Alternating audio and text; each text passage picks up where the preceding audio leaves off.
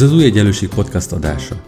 Ha még nem találkoztál velünk, az Új Egyenlőség igényes tartalmú, ugyanakkor populáris társadalomelméleti magazin, amely a gazdasági demokrácia alapértékeit, egyenlőség, szabadság, igazságosság és szolidaritást képviseli. Podcastünkben egy-egy érdekes témát dolgozunk fel szerkesztőtársaim, vagy az új egyenlőség szerzői, illetve a téma kapcsán releváns szakértők segítségével. Beszélgetünk, vitatkozunk, talán úgy, ahogy te is tennéd, ha itt lennél velünk.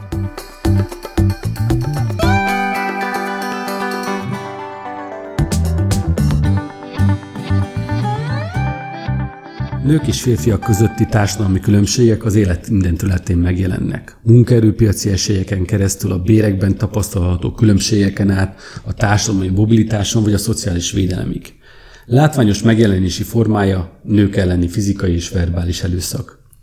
Hogyan nem volt képes megoldani ezt a kérdést egy 21. századi európai társadalom? Mit lehet kezdeni ezzel a társadalmi kórképpel?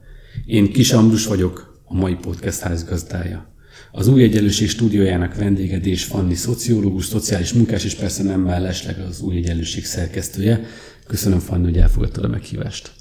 Én köszönöm a meghívást. Amikor készültem a mai beszélgetésre, akkor nagyon sokat gondolkoztam, hogy hogyan lehetne ezt az egész témát jól megközelíteni, hiszen a médiában eh, hát hogy úgy mondjam, a látványos része jelenik meg, ez a fizikai erőszak, családon belüli erőszak témája, vagy pedig a prostitúció, a, a női kiszolgáltatottság. Mégis ennél azért ez sokkal-sokkal sokrétűbb eh, kérdés. Eh, hogy egy kicsit visszapasszolnám ezt a labdát, akkor te hogy fogalmaznád meg a, nők, férfiak közötti társadalmi különbséget, mik azok a látványos területek, ahol megjelenik az előbb felsoroltakon kívül?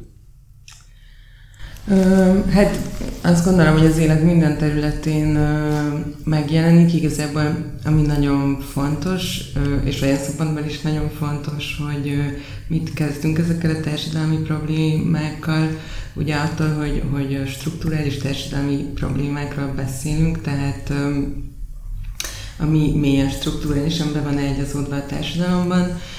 Ettől például sem a nők elleni erőszak, amiben egyébként én belesorolom a prostitúciót is, egész egyszerűen nem választható le a, a többi nők és férfiak közötti társadalmi egyenlőtlenségekről, és nem ott kezdődik. Tehát, hogy, hogy a nők elleni erőszakot is azért hívjuk nők elleni erőszaknak, mert hogy alapvetően azért történik emberek ellen, mert hogy vaginával születtek, és hogy tehát, hogy egy csoport ellen történik, és, és alapvetően a hatalomról szól, és arról, hogy ezt az egyik társadalmi csoport megteheti a másik ellen, és hogy nyilván ez nem ott kezdődik, ahol elkezdődik mondjuk adott esetben a fizikai erőszak, vagy a szexuális erőszak. Tehát ez egy társadalomba beágyazott probléma, amire azt mondod, hogy akkor itt egy csoportképzés van, vannak a hatalmon levők, ezt ugye úgy fogalmazunk a férfiak, és az alárendeltek a, a nők. Nyilván ezért ez persze sokkal bonyolultabb, hiszen azért vannak, amikor a csoportok összekeverednek, és a hatalmi struktúrák megváltoznak, de hogy általában ez, ezt mondod, hogy ez ebből fakad ez a történet, és ebből fakad minden olyan megjelenési formája, mint a bérkülönbségek, a munkaerőpiaci problémák is. Igen, igen, igen, igen, abszolút. A, a, amikor végig gondoltam a, a mai beszélgetést, és egy kicsit hadd kapcsolódjak vissza egy korábbi adásunkra a podcastbe, az új egyenlőség podcastbe, hogy ez a társadalmi mobilitás kérdése. Ugye akkor nevezünk nyitottnak egy társadalmat, hogyha megvan az esélyem arra, hogy akaratomnak megfelelően, vagy képességemnek megfelelően fel, emelkedjek, tehát változtatni tudjak az, az adott helyzeten, ahova születtem.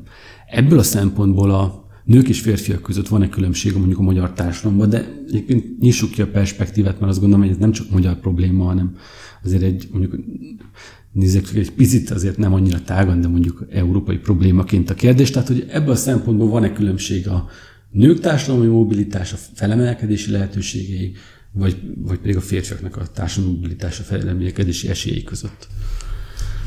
Hát igen, nyugodtan lehet mondani, hogy egy globális probléma. Nyilván vannak különbségek abban, hogy, hogy ezek a problémák hogy jelennek meg a világ különböző részein, de, de hogy abszolút az, ahogy egyébként egy patriarhátus is egy globális jelenség.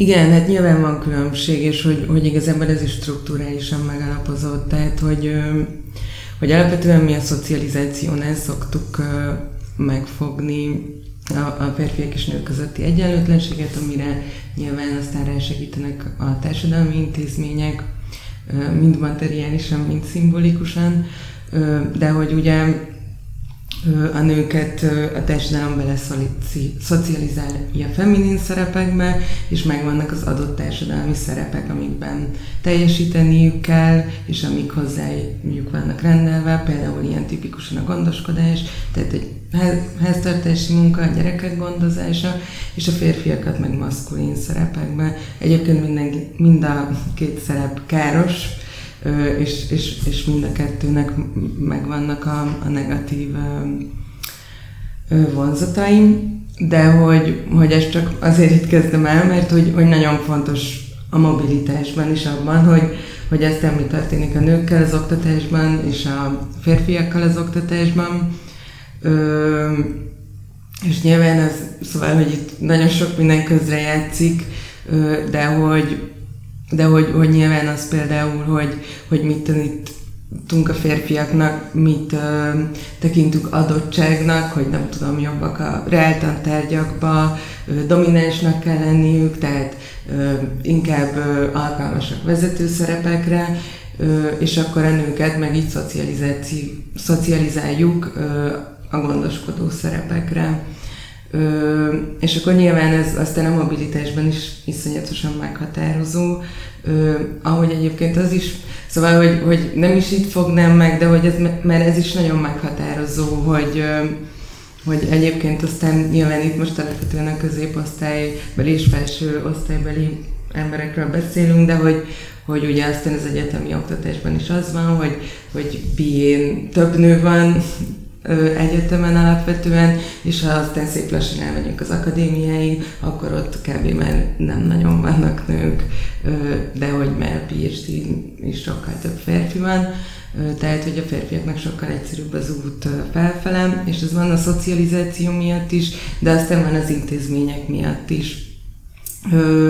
és akkor, de hogy, hogy ami a legmeghatározóbb szerintem, az az, ahogy, ahogy a háztartási, gondoskodási munka a nők felelőssége, hogyha gyerekük lesz, akkor az nagyon-nagyon ritkán egy valóban teljesen megosztott dolog, és egyébként nem, szóval itt nem is individuális felelősségekről beszélek, hanem egész egyszerűen a legtöbb esetben a férfi többet keres egy háztartásba, így evidensen a nő, nőnek éri meg gyesse menni, tehát hogy ezek a dolgok egyáltalán nincsenek kompenzálva, és nyilván onnantól kezdve, hogy ö, a nők ö, csak kis részébe tudnak dolgozni az életükben évekig, sokszor, ö, meg onnantól kezdve, hogy ö, hogy ez az egész az ő felelősségükké válik, tehát sokszor kimarad egy csomó év mondjuk a munkaerőpiacról, innentől kezdve iszonyatosan egyenlőtlenné válik ez a verseny. Ez a háztartási munka, gyereknevelés van kicímkézve a nőkre, ugye azt mondod, hogy ez megjelenik akkor mind a, a munkaerőpiaci előremenetelbe, mint tehát azért azt gondolom, hogy a, a, abba is, hogy milyen vezető szerepekre érhetnek el, hiszen hogyha évek kimaradnak valakinek a pályájából, akkor nehezebb dolga van, akkor hátrányból indul a, ebben a versenyben. De még ugorjunk vissza egy kicsit a, a társadalmi elejére. Ugye azt mondják, hogyha nyilván két dolog van. Egyrészt, hogy hova születtem, ez a hely, ezen nem nagyon tudunk változtatni, a másik pedig, hogy az intézményi rendszer, ami körbevesz minket, az, az milyen esélyeket ad. A, mondjuk akkor a magyar helyzetnél maradva, a magyar korai oktatási rendszer, tehát mondjuk az óvoda bölcsőde, az már ebből a szempontból már elkezdi a szerepeket erőltetni, és ezzel hátrányokat okoz a rajtvonalnál a, a nők számára, vagy pedig ez később jelenik meg ez a, ez a probléma? Abszolút. De hát egyébként nem is csak a magyar, szóval, hogy, hogy, hogy pont attól is strukturális problémáról beszélünk, minden oktatási rendszer, meg egyébként már a szülők is elkezdik, vagy hogy, hanem tudom, az ember bemegy egy boltba, ahol babaruhák vannak, mert ott teljesen differenciálva van az, hogy így mit tulajdonítunk kisfiú babáknak és kislánybabáknak. Most nyilván ez még nem olyan meghatározó, de hogy, de hogy ott kezdődik. Nyilván azért tök nehéz a társadalmi mobilitásról gender szempontból ö, beszélni, annak ellenére, hogy nyilván tök meghatározó, csak hogy ugye Magyarország az nem egy mobil társadalom, még annyira sem, amennyire Hát igen, szóval, hogy sok Ugye képest. helyzeti előnyöm van, és megint hadd utaljak vissza egy két adással korábbra, ahol Éber Márka pont arról beszélgettünk, hogy bizonyos adatok alapján Magyarország az utolsó az Európai Unió tagállamai között a társadalmi mobilitásba, sőt, azt is lehet mondani, hogy sok tekintetben zártabb társadalomnak minősül, mint a Kádár rendszerben volt. Tehát, hogy ez alátámasztja, amit mondasz, hogy a magyar társadalom igenis ebből szempontból zárt társadalom. Igen, igen, igen. És hogy és hogy, hogy nyilván alapvet, szóval, hogy nyilván, hogyha valaki alsó osztálybeliként születik, tehát hogy alsó osztálybeli háttere van, ö, alapvetően ezért nem mobil. Ö, tehát, hogy, hogy ebben a gazdasági helyzet meghatározó, de hogy, hogy igen, aztán nyilván ezek a dolgok rájönnek. Tehát, hogyha valakinek van is esélye a mobilitásra, ö, onnantól kezdve ez egy sokkal nehezebb dolog, hogyha az ember nőnek születi. A nők és férfiak közötti társadalmi különbség, vagy előrejutási különbség az az anyagi helyzet kérdése, vagy ez ugyanúgy megjelenik mondjuk a felső középosztályokban is. Akár a, akár a, a, most ne is a fizikai erőszakról beszéljünk, mint egy ilyen nagyon látványos megjelenéséről, hanem, hanem mondjuk a kiszolgáltatottság érzéséről. Igen, persze, szóval, szóval a folyamatok, amiket például az elején leírtam a mobilitással kapcsolatban, ott szerintem így alapvetően felső osztálybeli esélyekről beszéltem onnantól kezdve, hogy behoztam a PhD-t akadémiát, de hogy... De hogy a, akkor, akkor úgy kérdezem meg, hogyha van két értelmiségi szülőnek, egy lánygyerek és egy fiúgyereke, és most azt a laboratóriumi e, fogalmat teszem ide, hogy és nagyjából azonos képességekkel rendelkeznek, tehát elvileg azonos rajtvon, azonos pozícióból indulnak, akkor még itt is megjelenik a különbség majd az életútjuk során? Hát valószínűleg igen. Szóval ez nyilván, szóval ez függ sok mindentől, de persze, szóval, hogy, hogy, hogy alapvetően nincs olyan férfi és nő, akit ne érintenének ezek a problémák. Ö, és hogy, hogy igen, szóval, hogy, hogy ezekben az intézményi struktúrákban a férfiak sokkal egyszerűbben jutnak előre, de hogy itt megint nem individumokról beszélünk, hanem, és akkor igen, szóval, hogy, hogy, hogy, hogy ezekben a helyzetekben is iszonyú meghatározóak a nemi szerepek, tehát nyilván sok középosztálybeli embernek is van családja, meg felső osztálybeli embernek, és nyilván vannak tudatosabb családok, de hogy strukturálisan alapvetően ez nem nagyon szokott számítani. Egyébként odáig is eljutva, hogy hogy ha valakinek van pénze, akkor talán meg tudja oldani mondjuk a gyerekeinek a napközbeni ellátását, nem tudom, a gyerek másfél éves korától, de talán előtte még babysitterekkel, vagy nem tudom, de hogy, hogy nyilván például ahhoz, hogy, hogy, hogy meg legyen teremtve az egyenlőségnek az alapja, például tök fontos lenne az, hogy, hogy legyen egy normális intéz, intézményi struktúra, de egyébként az is, hogy legyenek normális segélyek, tehát hogy, hogy mondjuk normálisan legyen kompenzálva az, hogyha valaki otthon van a gyerekeivel. Tehát kiesik átmenetileg a munkaerőpiacon. Hát igen, és akkor ugye azzal jön a teljes kiszolgáltatottság, mert hogy, hogy nyilván akkor a fizető, a, a keresőfélnek teljesen uh, kiszolgáltatottá válik a másik fél. Oké, okay, játszunk egyet. A Ugye a helyzetet ezt ismerjük, azt mondod, hogy a strukturálisan ugye adottak a különbségek, és ezek fel is erősödnek szinte minden rendszer, vagy itt a szociális rendszert mondtad, a oktatásról beszéltünk, meg hát magáról a munkaerőpiacról.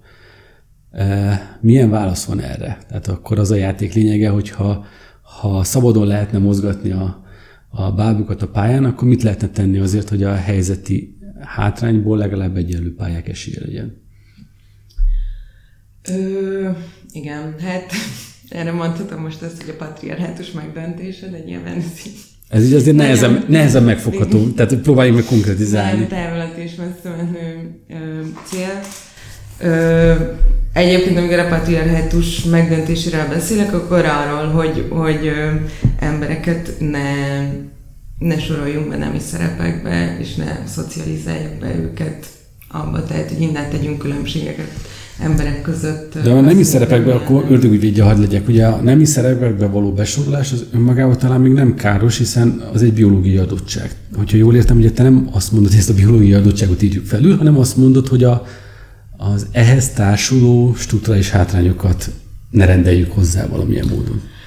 Hát a nemi szerepek azok, szóval hogy a biológiai adottságok az, azok így a nemi szervek, meg nyilván az is, hogy kinek milyen reproduktív szervei vannak.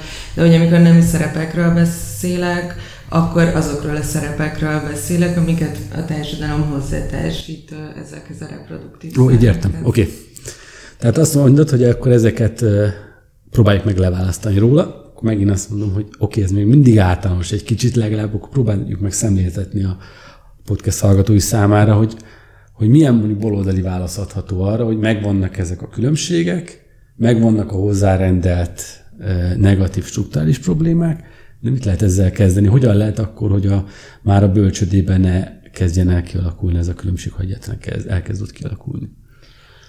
Ö, hát ö, igen, erre is nehéz ilyen szempontból válaszolni, mert szóval igen, nyilván alapvetően ö, az oktatási rendszerek többsége a centrum országokban is egyébként, de a, így a félperiférián és periférián is alapvetően mindenféle egyenlőtlenséget felnagyít, és akkor nyilván vannak tudatosabb oktatási rendszerek, akik próbálnak erre válaszokat adni, és egy nyilván ott egyébként pont miniben azokban az oktatási rendszerekben, ahol például odafigyelnek arra, hogy hogy, a, hogy ezek az egyenlőtlenségek ne legyenek, csak nagyon nehéz, mert erre például még rájön az identitáspolitika nagyon sok helyen, ami sok esetben így ráerősít a nemi szerepekre, és nem nem ö, enyhíteni próbálja azokat, de hogy, hogy piciben igazából azt csinálja. Tehát, hogy, hogy odafigyel a gyerekek igényeire attól függetlenül, hogy fiúk vagy lányok, nem súlykolja, tehát, hogy azokat a szexista előítéleteket, hogy azért, mert lány vagy, jobb vagy az irodalomba, meg milyen szépen kézműveskedsz, a fiúknak meg azokat az adottságait erősítik fel, hogy milyen jó vagy a matekba.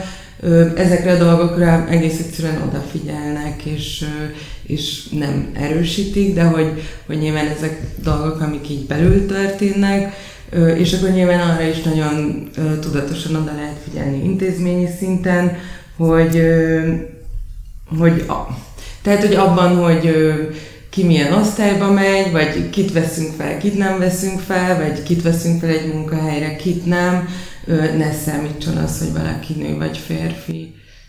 De hogy ezt értem, jól értem, akkor ugye igazából nem is azt mondod, hogy ilyen szakpolitikai konkrét intézkedésekkel lehet. Tehát előírjuk, hogy akkor ez vagy az történjen, hanem a társadalmi tudatnak a formálása kell, aki azt mondja, hogy kiírtjuk belőle ezeket a, a megbélyegzett előítéleteket, és azt mondjuk, hogy hát például a, a példaként hoztál föl, hogy hát egy reál osztályban is nyugodtan lehet többségben a lányoknak a száma, hiszen az, hogy valaki jó matekból, az nem, nem identitás kérdése, még, hozzá, még hogyha ezt a társadalom erősíti is. De akkor hatozzak egy, egy konkrét konkrét szakpolitikát, amit rendszeresen azt arra szoktak tenni, ez a kvóta kérdés. Ugye azt jelenti, leegyszerűsítve, hogy bizonyos területeken, mondjuk akár a gazdasági irányításában, akár a politika világában meghatározni egy bizonyos számmal, hogy mennyinek kell lennie minimálisan egy nemnek az arányának. Tehát mondjuk azt mondjuk, hogy 40%-nál nem lehet alacsonyabb a nőknek, vagy a férfiaknak és a férfiaknak az aránya az adott területen, eh, és ezzel kikényszerítjük azt, hogy akkor a, a ne legyen eltolódva valamilyen irányba a, a nemiség, és ne az legyen, mint mondjuk Magyarországon, hogy sokáig nem volt miniszter, női miniszter a kormányban. Most egyébként éppen kettő van, de erről éppen akarom kérdezni a véleményedet, hogy ez számít-e bármit is, akár a politika világában, akár a gazdaság világában, hogy kvótákat írunk elő? Ö, igen, egy, szóval, hogy, hogy, hogy ezek simán lehetnek egyébként szakpolitikai intézkedések, amikről beszéltem, meg hogy, hogy ez is nagyon fontos, hogy azért itt is a gazdasági helyzet egy nagyon fontos tényező. Ö, tehát, hogy, hogy például ö, sokszor ö, szegénységben élő nők azért ö, ö, magas a korai iskolai elhagyás, náluk, mert tervesnek, gyereket szülnek, Szóval, hogy, hogy mindennek, szóval hogy, hogy mindennek az alapja az, hogy, hogy alapvetően gazdaságilag hozzuk olyan helyzetben az alsó osztálybelieket is, hogy, hogy aztán ilyen típusú szakpolitikákkal, hogy, hogy, hogy vannak arra módszereink, hogy, hogy hogy ne különböztessük meg a két nemet, vagy, vagy hogy enyhítsük a, a nemi szerepekbe való szocializációt, erre hangsúly van. És akkor ez a kvótánál is egy elég fontos kérdés egyébként.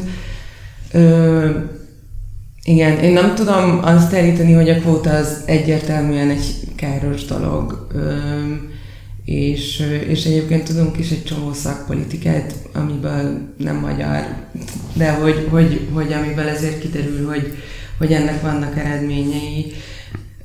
De hogy alapvetően nem gondolom, hogy ez lenne a legfontosabb problémánk, és az olyan szempontból, hogy, hogy, hogy egyrészt nyilván ez a felső osztálybeli nőket célozza meg, másrészt attól még, hogy valaki nő, egyáltalán nem biztos, ja, egyáltalán nem biztos, hogy, hogy a, a nők ügyeit képviselni fogja, ami a kvóta nem, mondjuk nem is biztos, hogy ez lenne a cél de hogy, de hogy alapvetően az lenne fontos szerintem, hogy strukturálisan helyzetbe hozzuk a nőket, és, és akkor itt megint vissza tudok kanyarodni arra, hogy, hogy, hogy az osztálykülönbségek egy nagyon fontos kérdés ilyen szempontból. Oké, okay, akkor hadd érveljek egy kicsit a kút mellett. Ugye azt mondtad a, a, az el, egy tíz perccel korábban, hogy a, azért alapvetően nem szakpolitikai intézkedések, hanem társadalmi tudatformálás szükséges ahhoz, hogy a nemek közötti hátrányos különbség, tehát ez a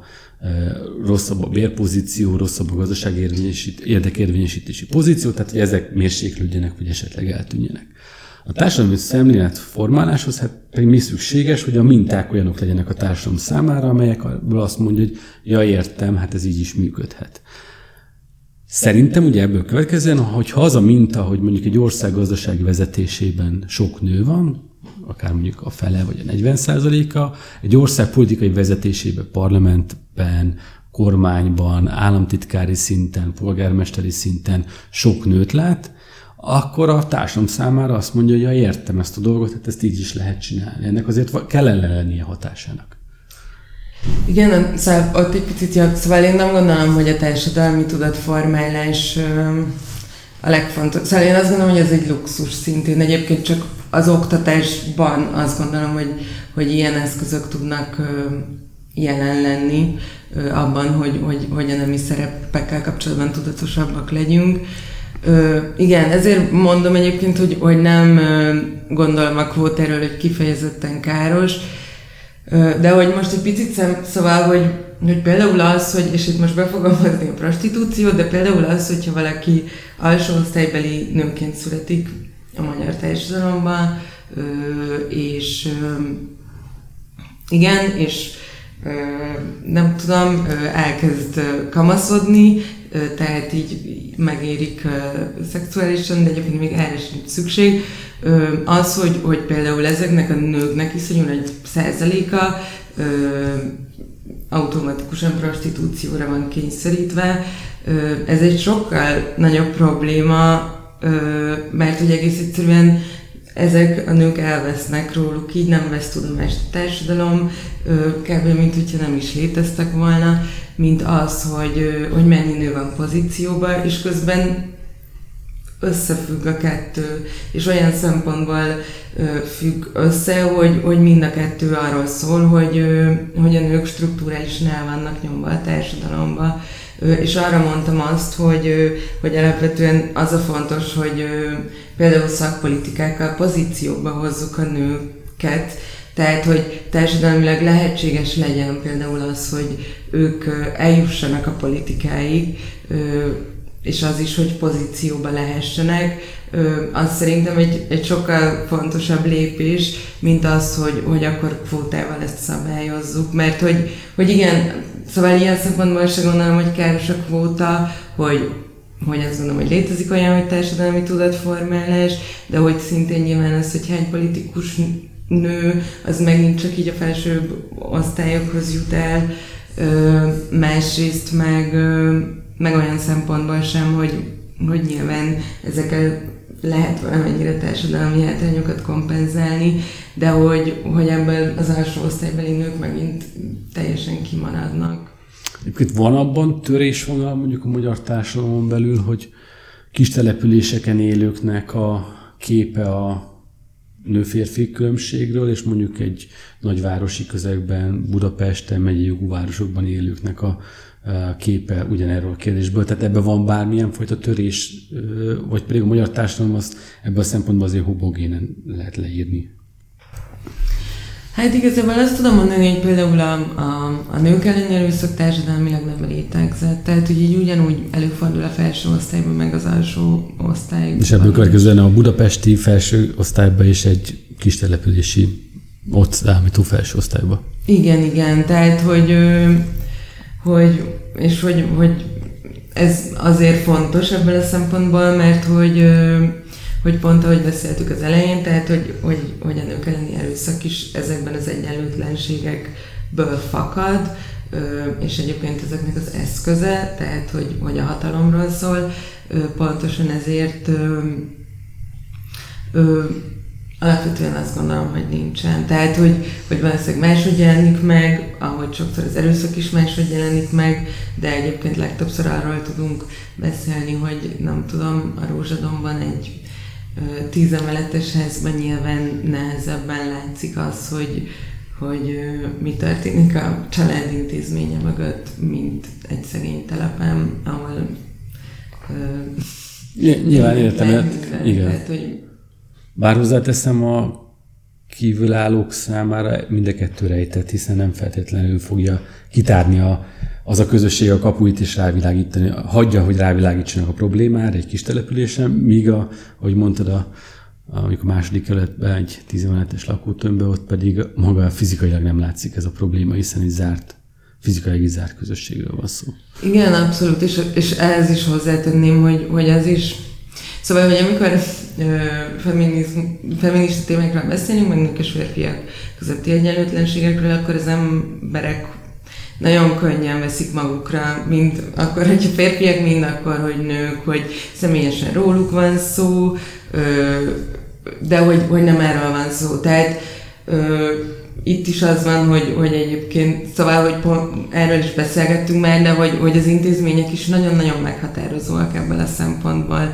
Tehát, hogy ez nem csak egyéni igyekezetem múlik, hanem, hanem azon is, hogy a társadalom szerkezete és a társadalmi intézmények mennyiben erősítenek rá ezekre a struktúrákra.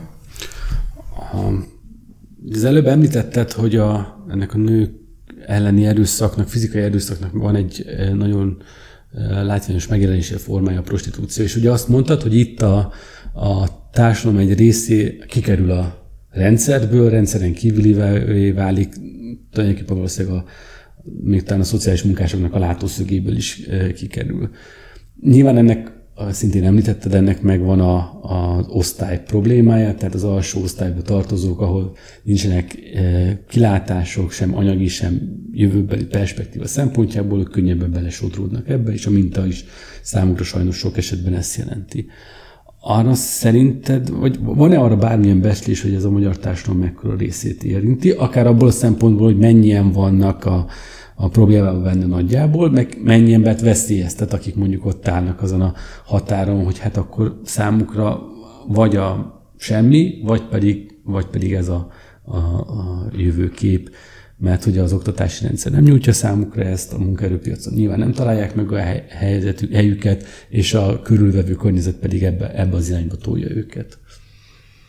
Hát prostitúcióra vonatkozó kutatások nem nagyon vannak Magyarországon, tehát így ilyen típusú számok szoktak lenni, hogy 5000-től 10 ezer nőt érint, de egyrészt az utóbbi, szóval, hogy, hogy, hogy valószínűleg egyre magasabb ez a szám, pont azzal egyébként, ahogy, ahogy nagyon egyszerűvé vált az, hogy, hogy centrumországokban kivigyenek nőket. Ennek egyébként van ténylegesen érezhető hatása, hogy azáltal, hogy mondjuk könnyebb elmenni Svájcba, Németországba, Ausztriába, azáltal több ember választja, kényszerül ebbe a, erre az útra? Igen, hát itt igen, szóval, hogy, hogy nem is, szóval, hogy sok esetben kényszerítve vannak, meg hát igen, szóval, hogy onnantól kezd, szóval, hogy 2010 környékén kezdett ilyen nagyon dominánsan megjelenni az, hogy, hogy azok az országok, ahol dekriminalizálva van a prostitúció, tehát hogy, hogy legalizálva van, ö, tehát egy munkaengedéllyel nők ö, árulhatnak szexet, ö, iszonyatos nagy mértékben kezdtek el ö, megjelenni ö, a közép-kelet-európa országokból a nők, és, és egyébként a magyar nők nagyon-nagyon nagy arányban. Szóval persze abszolút nyilván az egészben az a lényeg, hogy hogy ez egy piac, és, és a nők áruvá válnak ezen a piacon, és hogy, hogy igazából ez a piac akkor nyílt meg úgy, hogy, hogy, hogy ez mondjuk a futtatóknak nagyon sok pénzt tudott hozni. Körülbelül egy fél hogy beszélgettünk erről, a, a, és tényleg csak a tetejét tudtuk kapargatni a nők, férfiak társadalmi különbségeiről, és azok a hallgatóink, akik most már nem először hallgatják az Új Egyenlőség podcastjét, azt tudják, hogy minden adásban azt kérem a vendégtől, hogy lehetőleg hozzon magával egy olyan könyvet, ami a téma szempontjából számára fontos volt, inspiráló volt, amiről lehet utána gondolkodni, lehet utána további kérdéseket akár saját magunk számára is feltenni. Úgyhogy hát ebben az esetben is azt kértem Fannitól, hogy ő is hozzon magával egy könyvet, amit ajánlunk a hallgatóknak, hiszen végül is a, ez a beszélgetés nem áll meg azzal, hogy most itt meg, megnyomjuk a felvétel leállítása gombot, hiszen a témáról érdemes további gondolatokat megfogalmazni. Mit hoztál nekünk? Igen, egyébként egy olyan könyvet hoztam, ami inkább a nők elleni erőszakhoz kapcsolódik, amiről most így kevesebbet beszéltünk, de olyan szempontból még jobb, hogy ilyet ajánlok, hogy, hogy akkor abban a témában jobban el lehet mélyülni. Egyébként a Betty Keeps the Score című könyvet hoztam, amit magyarul sajnos még nem lehet olvasni, de, de magyarul lehet olvasni a Trauma és Gyógyulást, ami egy 90-es évekbeli könyv, és, és összekötődik a kettő, de hogy, hogy a Betty Keeps the Score az, az egy 2014-es könyv, tehát hogy, hogy nyilván sok szempontból felülírja az előzőt. Két különböző írója van, de hogy nagyon sokat kutattak, meg dolgoztak együtt. És igazából ez a könyv a traumáról szól, és a trauma feldolgozásról hogyan kapcsolódik ez ide, nyilván a nők elleni erőszak kapcsán, és egyébként annak kapcsán, hogy, hogy mind a két könyv nagyon szépen megmutatja azt, hogy társadalmilag hogyan normalizáljuk ezeket a dolgokat, és hogyan tesszük láthatatlanná, és egyébként közben mit tesz a nőkkel, és, és mit okoz, egyébként azt is, hogy, hogy mennyire kiterjedt, mint társadalmi jelenség, és aztán nyilván ad megoldásokat is a problémára, és egyébként magára a trauma feldolgozásra. Mind a két könyvnek a, ez valamilyen fajta linket azt felteszünk a, az ajánló részbe, illetve hát magán a, az új egyenlőség honlapjára, ahol, ahol a podcasttel kapcsolatos egy rövid leírást is lehet találni, úgyhogy akit érdekel, az oda kattintva el tud jutni a, konkrétan a könyvhöz is. Én nagyon szépen köszönöm, hogy elfogadtad a meghívást. Szerintem tök jó beszélgetés volt legalábbis abban a szempontból, hogy megmutattuk egy kicsit a tetejét ennek az egész kérdésnek. Igyekeztem, hogy ne ragadjunk bele csak abba a sajnos látványos részébe, amit a média kiemel, ez a nők elleni fizikai erőszak, meg a prostitúció, de abban igazad van, hogy valóban erről még majd kellene külön beszélgetést szervezni. De egyébként az új egyenlőség oldalán ezzel kapcsolatban vannak fönt stúdióbeszélgetések, illetve írások, ezeket mindenképpen ajánljuk a hallgatók figyelmébe. Miután megróttak már korábban, hogy elérhetőséget azt soha nem mondtunk be, ezért akkor ajánlom az új egyenlőségnek a Facebook oldalát, ahol véleményeket is lehet írni, akár a podcasttel, akár magával az oldallal kapcsolatban, illetve az infokukat újegyenlőség.hu e-mail címre is várjuk a hallgatóknak az észrevételeit, akár javaslatait is, hogy milyen témákkal kellene foglalkozni. Én még egyszer köszönöm, Fanny, hogy elfogadtad a meghívást. Én köszönöm.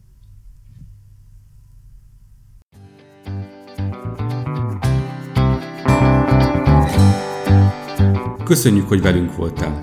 Olvasd minket az újegyenlőség.hu oldalon, nézd meg videóinkat a YouTube csatornánkon, és kövess minket a Facebookon. És hallgass meg a következő podcastünket. Ha tetszett, akkor szólj barátaidnak, ismerősöidnek is. Terjezd a hírünket, hogy minél többen találkozhassanak velünk.